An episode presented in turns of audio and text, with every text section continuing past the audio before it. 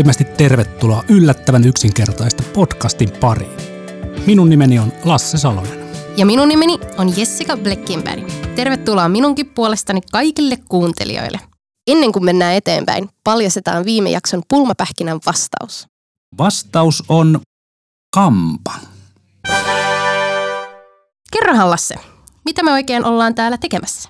Jo vain. Yllättävän yksinkertaista on uuden koulukunnan podcast-sarja, jossa pureudutaan faktoihin ja käytännön tekemiseen vaikeasti hahmotettavien teknisten termien ja ammattisanaston takana. Moderni business uusiutuu ja uusia trendejä ja innovaatioita tulee vastaan jatkuvasti. Tuntuu myös välillä, että asian ydin katoaa niin helposti termien sekamelskaan. Mitä se käytännön tekeminen oikeasti on?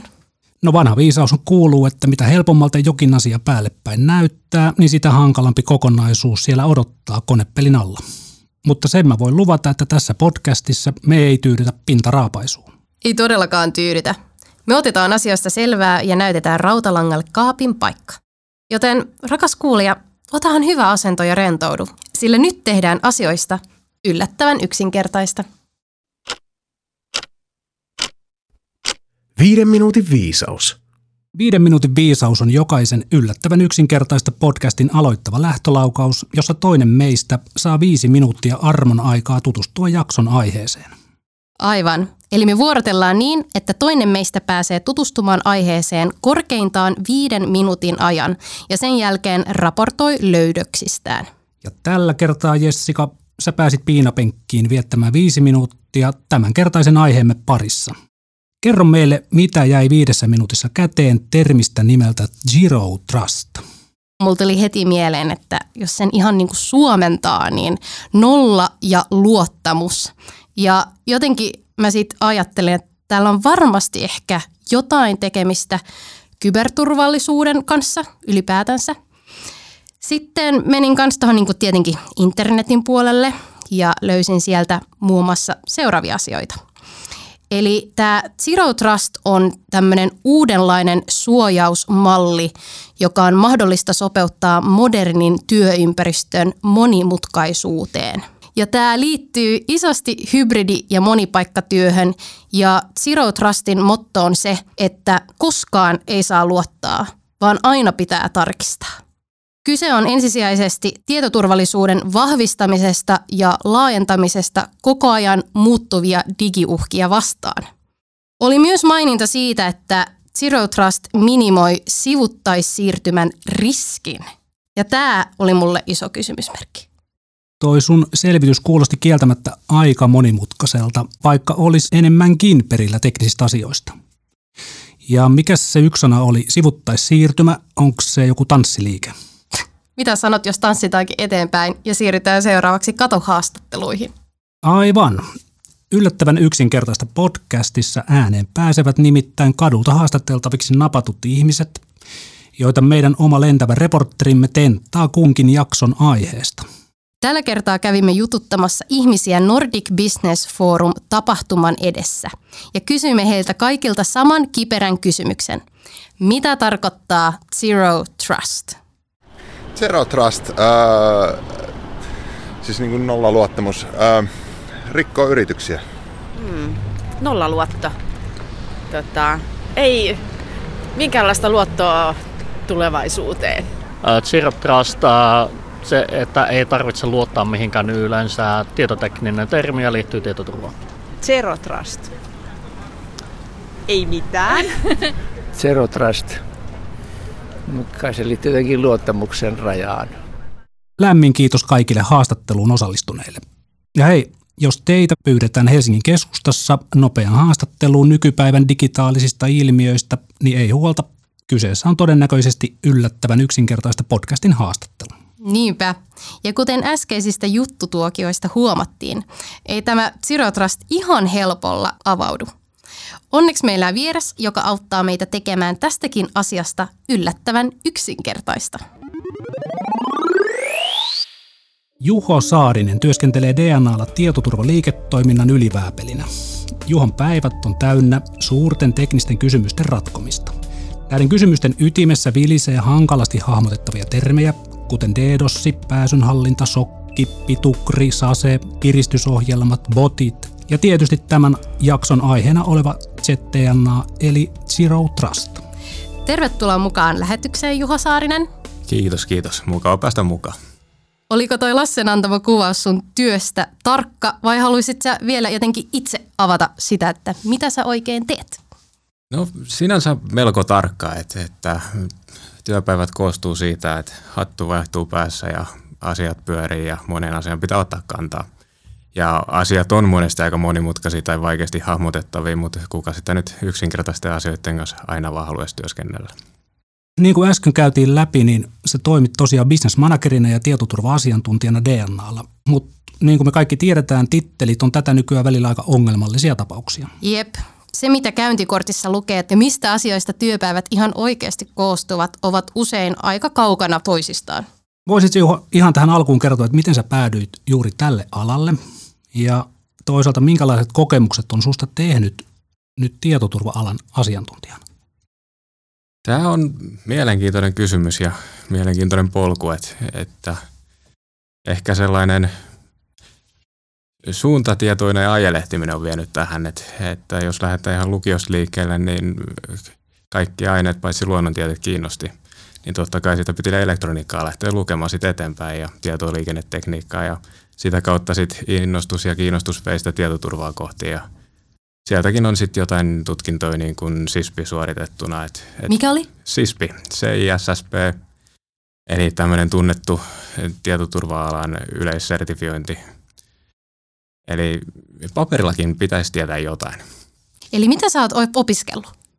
Ja ensimmäisenä ä, elektroniikkaa, sen jälkeen tietoliikennetekniikkaa, vähän ohjelmointia, vähän tietoliikennettä, aika paljon tietoturvaa ja enenevissä määrin liiketaloutta ja oikeastaan kaiken näköistä. Et yksi semmoinen suosikkiharrastus tai palautuminen työpäivän jälkeen niin on ottaa joku kirja kirjahyllystä ja lähteä lukemaan sitä. Et yleensä ne on tietokirja, tietokirjallisuutta ja ne menee vähän myöskin sen moodin mukaan. Et joku, joku syksy se voi olla, että lähdetään tämmöistä niin behavioral economicsia lukemaan ja mennä siihen oikein syvään. Ja jossa se voi olla sitten taas vähän, että miten, miten saisi niin kuin sen kiireisen arjen pyörimään vähän tehokkaammin ja otettu ajasta kaiken ulos. Ja ehkä semmoinen kanssa kysymys, kun sä oot tietoturva-asiantuntija, niin missä vaiheessa huomasit, että oho, nyt mä oonkin tietoturva-asiantuntija ja mikä oli tavallaan semmoinen käännekohta, miss, milloin sä huomasit, että tämä on asia, mitä mä haluan lähteä opiskelemaan enemmän ja niin oppimaan lisää? No kaikki asiat vie vähän mennessään aina, että et ehkä se menee just tietoliikenteen ohjelmoinnin kautta, että siellä on ollut jotain kiveriä, kivoja ongelmia, mitä on pitänyt päästä ratkomaan. Sitten se onkin mennyt vähän ehkä hakkeroinnin puolella, kun ei ole aina ollut niitä ohjeita käsissä ja sitten sieltä on löytänyt niitä juttuja, mitkä sitten taas yhtenee kaikkiin uutisiin ja muuhun tietouteen muualla. Ja sitten on löytynyt semmoinen kiva, kiva pieni niin kuin tällainen itseään ruokkiva ympyrä, että aina – aina on oppinut jotain, se on aina ohjannut johonkin uuteen suuntaan ja sieltä on oppinut taas lisää. Ja sitten onkin huomannut, että, että näistä, näistä taidoista on hyötyä työelämässä ja päässyt enemmän ja enemmän tekemään niitä juttuja. Se on nyt DNAllakin ollut tosi mukavaa, että, että pääset monen asian mukaan, jos on kiinnostusta ja annettavaa vaan olemassa. Kiitos Juho. Siinähän tuli käytyä tehokkaasti läpi sun historiaa ja miten olet päätynyt alalle. Seuraavaksi päästään kiinni siihen, mistä me tällä kertaa puhutaan. Muistatko Juho, milloin sä törmäsit ensimmäisen kerran tällaisen termiin kuin Zero Trust? Ja minkälaisia ajatuksia se termi sussa herätti silloin alkuun? Tai mitä sä alun perin ajattelit, että tällainen nollaluottamus tarkoittaa? Tavallaan muistan aika hyvinkin, että siitä ei ole montaa vuotta aikaa. Ja ensinnä, ensinnä se Zero Trusti kuulosti hyvinkin kaukaiselta ja vaikeasti käsitettävältä aiheelta – et se on kuitenkin niin laaja kattotermi ja kun se ei ole missään oikeastaan täysin määritetty. Et onko sulla absoluuttista zero trustia koskaan vai oletko se lähdössä liikkeelle zero trustiin, niin se on ehkä sellainen ensimmäinen käsitettävä, että, että koko kakku ei tarvitse valmis olla heti. Se koostuu monesta pienestä jutusta. Ne pienet jutut on, on kaikki tärkeitä. Sitten vaan pitää rakentaa semmoinen sopiva – sopiva, sopiva resepti sitten palvelemaan niitä, niitä tarkoituksia ja yleensä ne on just liiketoiminnan tarkoituksia ja prosesseja, mitä lähdetään ratkomaan tätä kautta. Sä sanoit itsekin, että törmäsit vaan muutama vuosi sitten tähän termiin ensimmäistä kertaa. Onko tämä näin uusi juttu koko tässä tällä alalla? Ei se välttämättä niin uusi juttu kuitenkaan ole. että et ehkä osittain siihen vaikutti sekin, että et, et työtehtävät vaihtuivat ja roolit vaihtuivat. Ennen olin projektiin siinä hommissa ja siinä oli enemmän niin kuin konfiguraatioiden, ää, terminaalipäätteiden ja muiden näiden kanssa tekemisissä. Sitten kun vaihdetaan tuotepuolelle, business managementtiin, niin siinä kohtaa tulee aika nopeasti nämä Gartnerin raportit ja muut pöhinäsanat aina mukaan. Ja en haluaisi kutsua Zero Trustia nyt pöhinäsanaksikaan, mutta ehkä enemmän semmoiseksi niin kuin suunnitteluparadigmaksi. Et sitä on tehty pitemmän aikaa, jotkut syvällisemmin, jotkut pinnallisemmin, jotkut on tehnyt kauan, jotkut lähtee siihen vasta. Et se on sellainen kauan ollut termi, mutta mikä vaan voimistuu ja voimistuu, mitä pidemmälle mennään ja mitä enemmän maailmassa on myllerryksiä. Sä mainitsit just tosta taas Zero Trust, koska se on meillä tää, tietenkin tänään aiheena nolla luottamus. Mitä sillä oikeasti tarkoitetaan? Ei luoteta kehenkään, mihinkään. Mikä on se idea? No se, se kuulostaa aika tylyltä, että et ehkä maailmakin on mennyt vähän tylymmäksi, että et, ähm, vuosikymmeniä sitten oli trust but verify, mutta nyt se on oikeastaan, että never trust, always verify. Ja se tarkoittaa oikeastaan sitä, että meidän puolustuskeinotkin verkossa alkaa olemaan sellaisia, että pitää vähän ajatella sitäkin, että, että ehkä se meidän verkkoon on jo joku päässyt ja se on ehkä saastunut ja pyritään just välttämään sitä, että joku pääsisi myöskin niin kuin leviämään sieltä eri palveluihin. Niin mitä ikinä tehdään, kuka tekeekään, niin se pitäisi tarkastaa, että mitä siellä tehdään oikeasti ja onko se oikeasti, oikeasti niin kuin haluttua toimintaa. Eli eikö IT-päättäjien pidä enää luottaa edes oman yrityksensä työntekijöihin, näin käyttäjiin?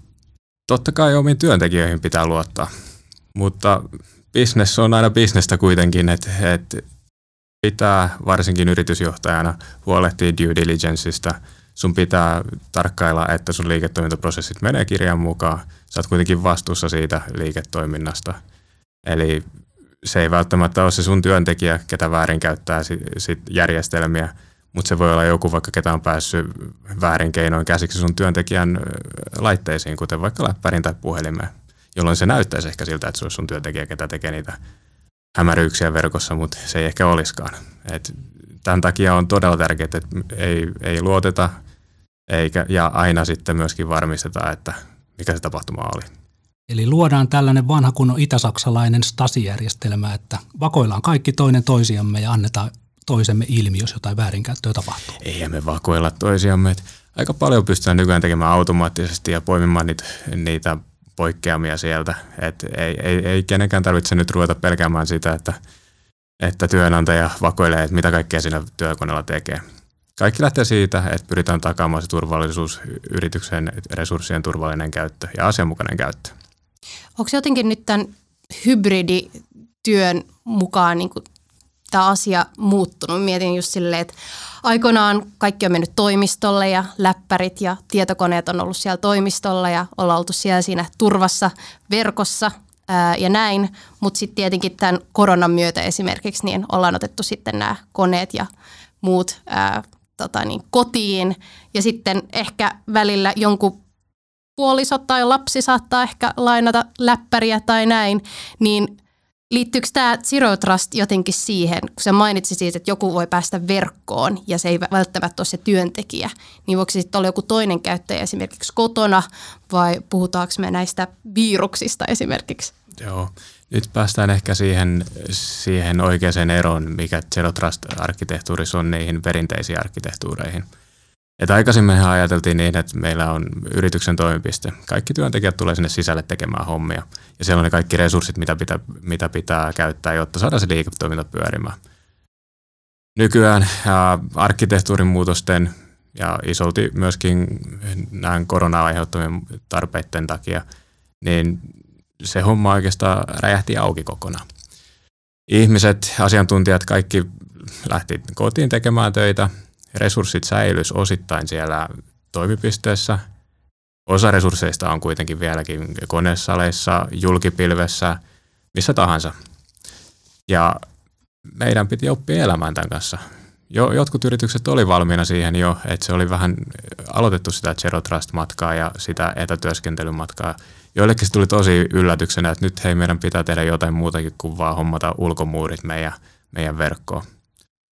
Et tätä kautta näkisin, että se muutos on tullut ja näkisin myöskin, että muutos on ollut pysyvää, koska niin kuin yritysjohtajalta on aika, aika rohkea steikkaus, jos lähtee nyt vaatimaan, että kaikki palaa sinne toimistolle tekemään niitä hommia. Et varsinkin ne asiantuntijatkin on varaa valita, niin ne varmasti suosii sellaisia, mitkä tukee heidän työskentelytapojaan ja monesti se on hybridityöskentely. Kuulostaa hyvältä ja mielenkiintoiselta. Ää, ja musta tuntuu, että mä oon ehkä vähän viisaampi, mutta vielä hieman hämmentynyt. Voitaisiinko ottaa tämä vyyhti vihdoinkin syliin ja tehdä asiasta yllättävän yksinkertaista? Helppohan tästä ei välttämättä tule, mutta Juho, yritetään ottaa härkää sarvista. Mm, sä kuvasit äsken niitä perusperiaatteita tosi hyvin, mutta jos sulla olisi yksi hissimatka aikaa kertoa meille, että mitä Zero Trust kansankielellä on, niin kuinka sä sitä kuvaisit? Onko kyseessä nyt niin kuin suomalainen kerrostalo vai niin kuin iso maailman kerrostalo? Annetaan sulle semmoinen ihan pilvenpiirtejä. Hyvä, hyvä. Et siinä kuitenkin pikkasen menee aikaa, että lähdetään purkamaan. Eli kuten äsken todettiin, niin ennen verkot oli sellaisia, että ajateltiin, että jos, jos sä oot verkon sisällä, sulla on oikeudet mennä niihin kaikkiin resursseihin, mitä sieltä löytyy. Zero Trustissa halutaan eritellä kaikki käyttäjät, kaikki laitteet, kaikki ajankohdat ja nimenomaan kaikki resurssit ja ne bisnesprosessit, mitä on olemassa – me tiedetään, me voidaan lähteä niin kuin listaamaan oikeastaan kaikista yrityksistä sitä, että mitä, mitä se liiketoiminta toimii. Mitä prosesseja pitää olla olemassa, että se, että se liiketoiminta pyörii. Ja sitten kenen pitää tehdä ne prosessit ja milloin. Niin meillä on hyviä rakennuspalikoita siinä kohtaa. Erotetaan ne kaikki resurssit sinne omiin lokeroihinsa. Piilotetaan ne silleen, että vain ne, ketkä sinne on tarve päästä, pääsee käsiksi niihin – ja että ne pääsee käsiksi niihin vaan kunnon tunnistautumisella, sellaisilla laitteilla, missä kaikki virustorjunnat ja päivitykset on ok, ja ne pääsee sinne vain niin kuin työtunteina. Jolloin me tehdään tosi helpoksi että, että se käyttö on oikeeta, kun se tapahtuu näiden oikeiden määreiden mukaan. Ohjakerros. Onko nyt siis IT-päättäjän laitettava koko sen IT-infra uusiksi? Onko se lähettävä liikkeelle jotenkin ihan puhtaalta pöydältä, jos se haluaa nyt yritykseensä tällaisen Zero Trust-arkkitehtuurin mukaisen ratkaisun? Ei tietenkään. Et, että kaikki IT-järjestelmät, kaikki yhteydet, mitä on käytössä, se tulisi toimia elinkaarimallin mukaan. Se on aivan järjetöntä, jos juostaan päättömästi vain teknologiasta toiseen ja ajatusmallista toiseen ja poltetaan isot kasat käteistä siinä samalla. Zero Trustin voidaan lähteä niin kuin perinteisestäkin verkkomallista voidaan lähteä sieltä katsomaan ne tärkeimmät toiminnot, vaikka ERPit tai, tai muut taloushallinnon sovellukset, mihin tiedetään, että ketä, kenen pitää päästä ja mitkä on aivan absoluuttisen kriittisiä sille liiketoiminnalle. Aloitetaan niistä, rakennetaan niihin ne turvalliset pääsyt. Jatketaan siitä vaikka sitten siihen, että otetaan näitä meidän kumppaneita, päästetään niitä valikoivammin sinne sisäverkkoon ja sisäverkon palveluihin aina silloin, kun on tarvis. Tietoturva on matka ja se on kokonaisuus ja koko ajan se pitää pitää mielessä, että se palvelee ja mahdollistaa sitä liiketoimintaa, ei rasita sitä. Eli pääsyhallinta ja toisaalta myös identiteetihallinta on tässä ilmeisesti aika ytimessä. Kyllä, e, tämä Zero Trust, tämä, tämä mukavasti yhdistää kaikkia eri tietoturva- ja kyberturva-osa-alueita. Identiteetit on todella tärkeä osa sitä – mutta toisaaltaan identiteettejä me hallitaan joka päivä yrityselämässä. Et me, me rekrytään uusia työntekijöitä, me tiedetään aika tasan tarkkaan, mitä ne tulee tekemään. Me pystytään roolittamaan ne myöskin hyvin. Ja meillä on yleensä myöskin keskitetty niin kuin tällainen identiteettien ja roolien hallintajärjestelmä. Miksi me käytettäisiin tätä tietoa siihen, että me paremmin päästettäisiin niitä etäyhteydelläkin kiinni meidän resursseihin? Mainitsit tuossa äsken ERPI, ERP. Mitä se tarkoittaa? Enterprise Resource Planning, näitä järjestelmiä, millä, millä oikeastaan pyöritetään sitä bisnestä. Se kaiken ydin liiketoiminnassa. Mulla oli myös kysymys liittyen siihen, että ketkä niin kuin isossa organisaatiossa ja sitten jos vertaa myös tällaisiin pienempiin yrityksiin, ketkä on niin kuin vastuussa tästä Zero Trustista, että miten sitä lähdetään piirtämään sinne yrityksen ää, sisälle? Hyvä kysymys taas. Yrityksiä on eri kokoisia. Yrityksillä on erilaisia IT-resursseja, joilla on niinkin onnellisesti, että on IT-verkkoa ja tietoturvapuolta. Ja on siis OA ja muita tietoturvan peräänkatsojia. Mutta sitten taas pienemmissä firmoissa se vähän jää ehkä yrittäjän tai, tai sen toimarinkin varaan. Et loppupeleissä kuitenkin se, ketä kantaa vastuun liiketoiminnasta, kantaa vastuun myös siitä, että se tietoturva on asianmukaisesti hoidettu ja että sitä tietoturvaa lähdetään asianmukaisesti suunnittelemaan. Meillähän oli tämmöisiä aika, aika isojakin esimerkkejä tässä mediassa, että miten käy, kun, kun tietoturvaa laiminlyödään ja sen suunnitteluun ei laiteta tarpeeksi resursseja – niin se, se maksaa sen koko liiketoiminnan siinä tapauksessa pahimmillaan. Mun mielestä mainitsit tosi hyvin, että se tietoturva niin että se on niin kuin matka. Että se ei ole tavallaan koskaan niin kuin valmiina, vaan se niin kuin kehittyy koko ajan ja tulee tällaisia uusia, uusia asioita liittyen niin kuin tietoturvaan, niin se on varmaan asia, mikä jokaisen business-ammattilaisen on myös hyvä muistaa, että se on se matka. Totta. Ja niin kuin se Juho sanoi tuossa aiemmin, että ei ole vain yhtä tapaa toteuttaa Zero Trust-arkkitehtuuria, niin mistä tällainen IT-päättäjä nyt saisi sitten lisää tietoa, että mitä tässä pitäisi tehdä ja toisaalta pitäisikö tehdä mitään? En pysty hillitsemään itseäni, pitää sanoa, että niin kuin esimerkiksi DNA-myyjien kanssa käymään keskusteluja – et yhdenkin me, meidän myyjän kanssa so, soittelin matkalla tänne ja puhuttiin juuri siitä Zero Trust-kirjasta, mikä lainasi hänelle. Et se on melkein luettu ja, ja parhaiten nämä asiat aukeaa, kun ne keskustellaan auki asiantuntijoiden kanssa. Ja todella iloisena näen, että meidän organisaation sisällä tähän, tähän ollaan vähän innostuttuja. Näitä on alettu opiskelemaan ja nämä halutaan ymmärtää ja nämä halutaan viedä niin kuin yhteiseksi hyväksi sinne markkinalle. Jos katsotaan vähän niin kuin tuonne tulevaisuuteen, niin millä tavalla sun mielestä tämä Zero Trust kehittyy tällä hetkellä? Ja mitkä on sellaisia muutoksia, mitä työpaikalla pitäisi ottaa huomioon? No Zero Trustikin kehittyy, tai keinot kehittyy, mitä kaikkea siihen voidaan, voidaan yhdistää. Kuitenkin pitäisi meidän pitää mielessä se, että mitä tarkoitusta tätä palvelee – ei tehdä teknologiaa vaan sen takia, että teknologia on niin siistiä ja kiva ja että et päästään elvistelemään, että meillä on hienommat systeemit, vaan sen pitäisi olla sopivaa tarkoituksenmukaista ja myöskin edullista, jotta se on kannattavaa liiketoiminnalle. Eli mitä mä haluaisin itsekin nähdä tulevaisuudessa, että tulisi enemmän ja enemmän näihin Zero Trust-ratkaisujen kylkeen, niin olisi tekoälyä. Tulisi ehkä sitä webaa, että pystyttäisiin tarkkailemaan että tekoälyn avulla, että milloin niin kuin – käyttäjän toiminta alkaa poikkeamaan siitä, mitä se yleensä on se käyttäjän toiminta. Ja siinä vaiheessa voitaisiin antaa sitten signaalia näille, näille pääsyille eri palveluihin, vaikka että nyt on omituista käytöstä, niin ei päästetäkään enää tänne ydinpalveluihin. Että tarkkaillaan vähän, että onko se se on se kaveri vai onko se joku ihan muu, kun käyttää sen vehkeitä. Mä voisin kuvitella, että on vaan ajan kysymys, milloin tuommoinen tulee sitten ihan käytäntöönkin. Yksi asia, mikä käyttäjillä usein nousee esiin, on se, että oikeastaan asia kuin asia, mutta jos se liittyy tietoturvaan, niin se hankaloittaa elämää. Se on se aika vankka kokemus. Miten nyt sitten, jos yritys siirtyy Zero Trust-arkkitehtuurin käyttäjäksi, niin tarkoittaako tämä taas lisää harmaita hiuksia käyttäjille ja hankalampaa työpäivää? En, en, en yhdy tuohon ajatukseen. Et nyt, no ensinnäkin meillä täytyy olla hyvä suunnittelu siinä, että saadaan minimoitu toi, tai tehty mahdollisimman hyvät järjestelmät ja toimivat järjestelmät ja luotettavat järjestelmät, jotta tällaiset niin kuin hetkelliset toimimattomuudet ei vaivaa niitä loppukäyttäjiä.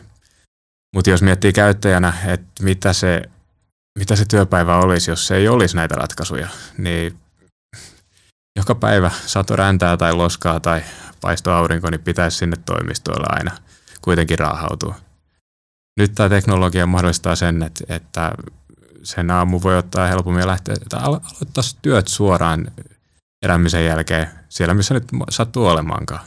Oli sitten kotona mökillä tai jopa ulkomailla. Tämä antaa tosi paljon meille joustavuutta, mahdollisuuksia, sellaisia, mitä ilman tätä teknologiaa ei olisi.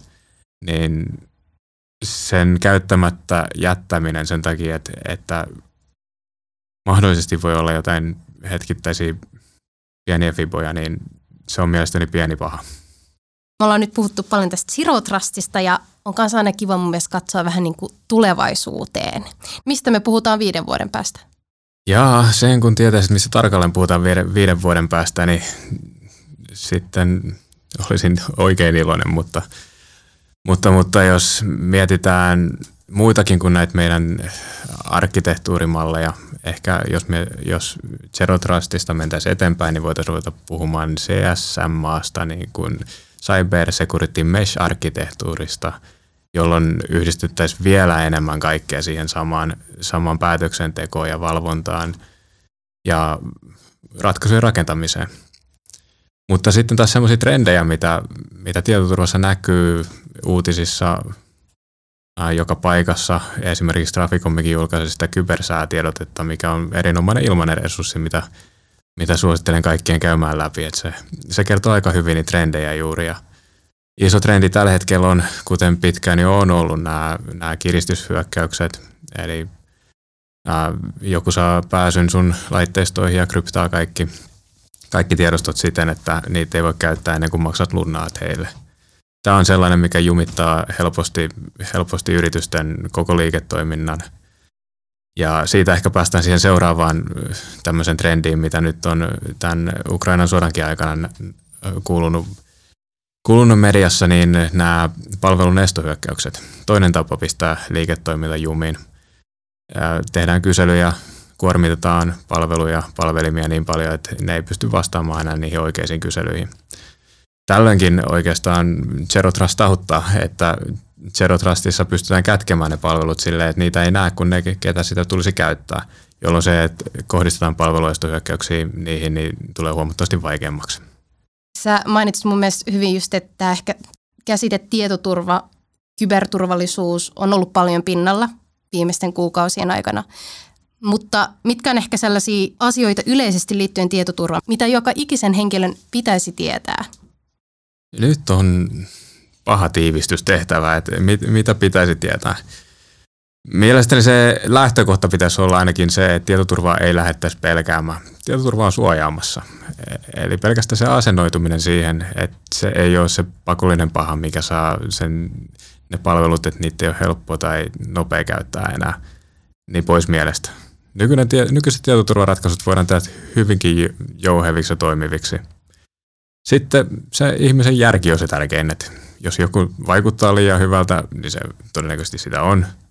Jos sä löydät muistitikun kadulta, niin vaikka pesisit sen, niin älä silti tökkää sitä koneeseen kiinni. Ja ehkä se työkone kannattaisi pyhittää niihin työtarkoituksiin, että se ei ole se perheen yhteinen yleiskone, millä, millä sitten käsitellään kaikkia ilmaisista peleistä – niihin jänniin kiinalaisiin sovelluksiin. Hyvin tiivistetty. Kiitos Juho todella paljon siitä, että olit meidän vieraana tänään. Taivutit mun mielestä hyvin rautalankaa ja teit aika vaikeasta käsitteestä ainakin meille jonkun verran ymmärrettävämpää.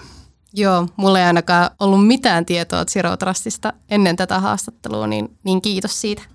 Kiitokset ja mielellään lainaan niitä kirjoja teillekin, jos haluatte. Mahtavaa. Ja ennen kuin lähdetään lainaamaan kirjoja, niin meillä on sulle kans yksi kysymys. Mikä sun mielestä on yllättävän yksinkertainen asia, mutta mikä tuntuu ehkä muille olevan hirveän monimutkaista? Varmaankin se, se jatkuva ja nopea muutos, mikä nyt on käynnissä joka suuntaan. Itse sopeuden siihen aika hyvin ja suhtaudun avoimesti siihen ja uskon siihen, että kaikki ei aina muutu vaan huonompaan suuntaan vaan että mahdollisuus myös kirkkaaseen tulevaisuuteen. Lämmin kiitos minun ja Jessikan puolesta, että liityit yllättävän yksinkertaista podcastin seuraan. Kiitos, ihan mahtavaa. Toivottavasti tulet jatkossakin kuuntelemaan, kun me tehdään asioista yksinkertaisia. Siitä tulikin mieleeni tämänkertainen pulmapähkinä. Me nimittäin päätettiin, että jokainen jakso loppuu johonkin pieneen arvoitukseen. Ja tämänkertainen kysymyksemme kuuluu näin. Niillä ei ole lihaa, luita tai höyheniä, mutta niillä on sormet ja peukalot. Mitä ne ovat? No niin.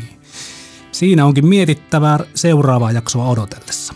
Eikä hätää vaikka keksisi vastausta, koska me kerrotaan se heti seuraavan jakson alussa. Tämän kauden yllättävän yksinkertaista podcastin jaksoissa aiheina on tietoturvan lisäksi muun muassa metaversumi, reunalaskenta ja vastuullisuus – Eli ei todellakaan mitään kevyitä aiheita nämäkään. Ei ole ei, mutta kuten tälläkin kertaa lupaamme tehdä parhaamme, että vaikeistakin asioista voi tehdä yllättävän yksinkertaista. Minä olen Jessica Bleckingberg. Ja minä olen Lasse Salonen. Ja tämä on yllättävän yksinkertaista podcast. DNA-yrityksille. Yllättävän yksinkertaista.